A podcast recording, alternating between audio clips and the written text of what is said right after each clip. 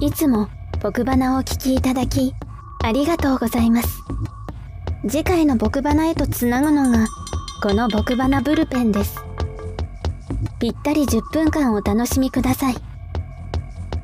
それでは内田くんと金井くん、よろしく。僕花41回のブルペン金井です内田ですよよろしくお願いしますよろしくお願いします今回ブルペンはですね、はいまあ、本編にちょっと入れ損ねたうんお話っていうところで実はもう最初に決めてたんですがうんえっ、とダックアウトうんまさかのラーメンで実はこれラーメンの話を実はする予定だったんでラーメン続きになっちゃうんですけどもはいあのー私の家の近くにですねうん冷凍ラーメンの自販機ができましておおヌードルツアーズっていう名前だったんですけどほうほうほうほこれをちょっとねあのせっかくできたからもう物は試してもってううん買ってみたんですようんで1個1000円でおうえーっ、とね二郎系おうあとつけ麺おういわゆる中華そばおうあと油そばうん5種類あもう1個あったかなごめんなさいえー6種類あったんだと思うんですけど、それでちょなっとんかこれ中有有名店コラボみたいなこと一応有名店コラボみたいな感じでああなるほどでなるほど私からしたのは正直言うとブブカしかなくてブあブカーあ吉祥寺にあったんで食べたことはないんですけどブブカはやっぱ油そば馴染みはあったんですけど、まあ、ブブカは別に吉祥寺と食えばいいやと思って違うのにしたんですけど、うんうんうん田中っていうなんかお店だったかな確か、うんうん中華そばだったんですけど、うんまあ、1000円したんですよあーいっぱい1000円結構すんね1000円ジューって入れてピッと押してガラーンってやっぱ自販機が出てくるんですけど、うんあ結構デカめなのが出てきたんですよ、うん、ーいやそれこそねほんとねノートパソンぐらいの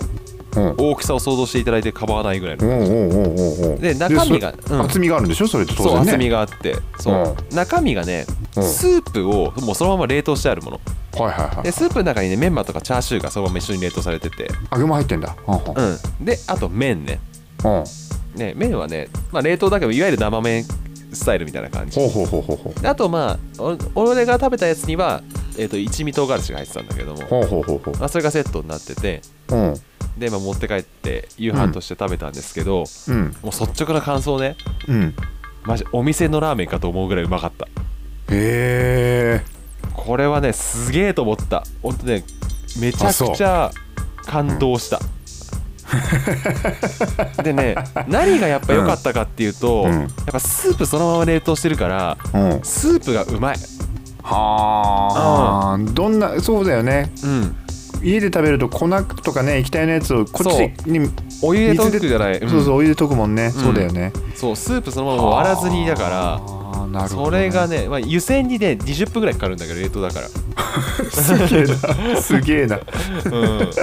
えでも一食でしょ一食一食そうだよなそうで麺もねまあうんほぼ生麺乾麺じゃないから、うんうんうんほんと普通にお店で食べてるのかと思うぐらい美味しくてあそでまあよく考えたら交通費とか考えたらううん全然ありだなっていう、あ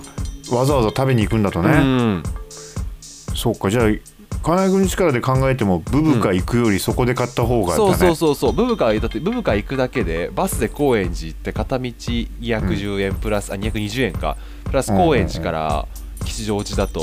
180円かな、うんうんだから往復で800円かかっちゃうんで交通費だけでなるほどねうんそっかそれ考えたらだねそ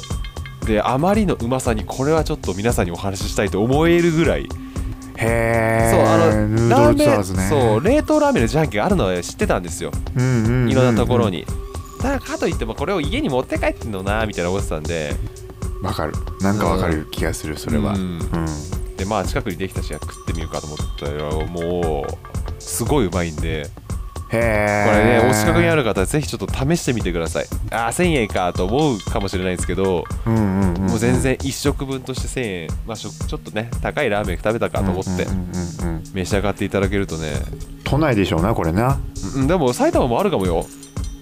大宮とかかなああまあでもそういうね大きいところからかと思うけそどうだよねうんちょっと見たらそれはそうだねううんん、ちょっと試してみていただければなというと気ころになるねちょっと、うん1個とですね、あともう1個ね、これはちょっとね内田君にねうん、その是非を問いたいものが1個あってね、ぜひを問いたいはい、うん、それが合ってるか合ってないかっていうねはい私「エヴァンゲリオン」はいまだによくわかんないんですけどエヴァンゲリオン、うんこの間終わったねうん俺あこれ「エヴァンゲリオン」だなと思ったことがあってうんそのこれエヴァンゲリオンだなと思あったこれが「エヴァンゲリオン」かと思ったねことがあってほあの朝多分ね5時半ぐらいう家のね前をうんうん歩く人というかまず耳に入ってきたのはうん「えー、と残酷な天使のテーゼ」ってタイトル合ってるのかな、うん、残酷なってやつねあれ「エうんヴァンゲリオン」だよね、エヴァンゲリオン、うんあれをね大きな音で流してる人が通ってったのよ来たのようんあ朝5時半なんだと思ってうんで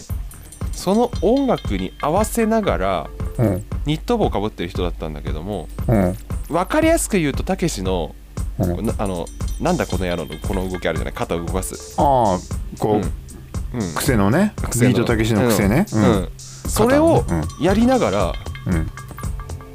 歩き続ける人がいたのいや残酷こなれちょっと待ってえ残酷な天使のテーゼはなんで金井君に聞こえてんの、いやそのこのビートたけしの癖をやりってる人が流してる何スピーカーでそうすあいうあのスマホかなんかであ何こうイヤホンとかじゃイないヤホンんだじゃないのイヤホンじゃないもう音を出してるのガーって朝5時半 にねで道の端をたけしの動きみたいのをずっと繰り返しながらこう歩く人がい てあああれがエヴァンゲリオンかと思って俺俺ついにエヴァンゲリオン見これかーと思ってエヴァンゲリオン って見た気がしたんだ、うん多分だけど多分これがエヴァンゲリオンこれはねエヴァンゲリオンじゃないよあ そっか違うのかエヴァンゲリオンじゃないよそれはうん違うんかいやまあエヴァンゲリオンじゃなかったとしたら多分「進撃の巨人」かどっちかだと思うんだけど 俺そうねあもし、あそっか、んあの小人さんがいるっていううん前提でいれいれば、うんそれはエヴァンゲリオンかもしれないねもしかしたらだから多分ワンシーンなんだろうなと思ったの俺はきっとこれが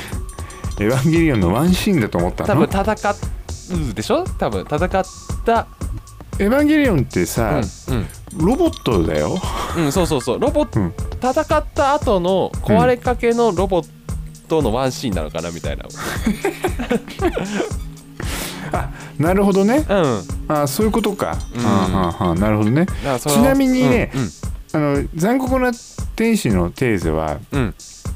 劇中流れてたかなあ流れないオーのプニングじゃないかな確あかーそういうオ扱いープニングテーマなのかそう程度だったと思うよあーじゃあ「エヴァンゲリオン」じゃないのかあれは、うんもしかしたらこうね手をねこう、わって広げて登場してたらそれは「エヴァンゲリオン」かもしれないあーそうそういう動きじゃなかったな そういうんじゃなかったんだ、うん肩はすくめてた一すくめ肩すくめててでも、うん左肩ちょっと落として右肩上げてて上げてたんだこうたけしの癖みたいな感じこうまあもう分かりすぎてもたけしの癖っていうのが一番伝わりやすい かなシンクロ率が低いかもしれないねそのエヴ ァそのエヴァのシンクロ率が低いかもしれないけど、うんエヴァはそんな小さくないからね、ああそうなのか、うんあれはじゃあなんで残酷天使のテーゼ流したのかなそれも今って感じだよねそう朝の5時半だよだって、ああうん、そうだね、新劇場版でも一回も流れないからねああそうなんだうん流れてこないからじゃあ続編って考えていいのかな続編 この間安野さん終わらしたけどうん無理やり復活させたそのう人んちょっとそれがね思わずちょっと動画撮るのは怖かったんで動画撮らなかったですけど、怖いよねやっぱね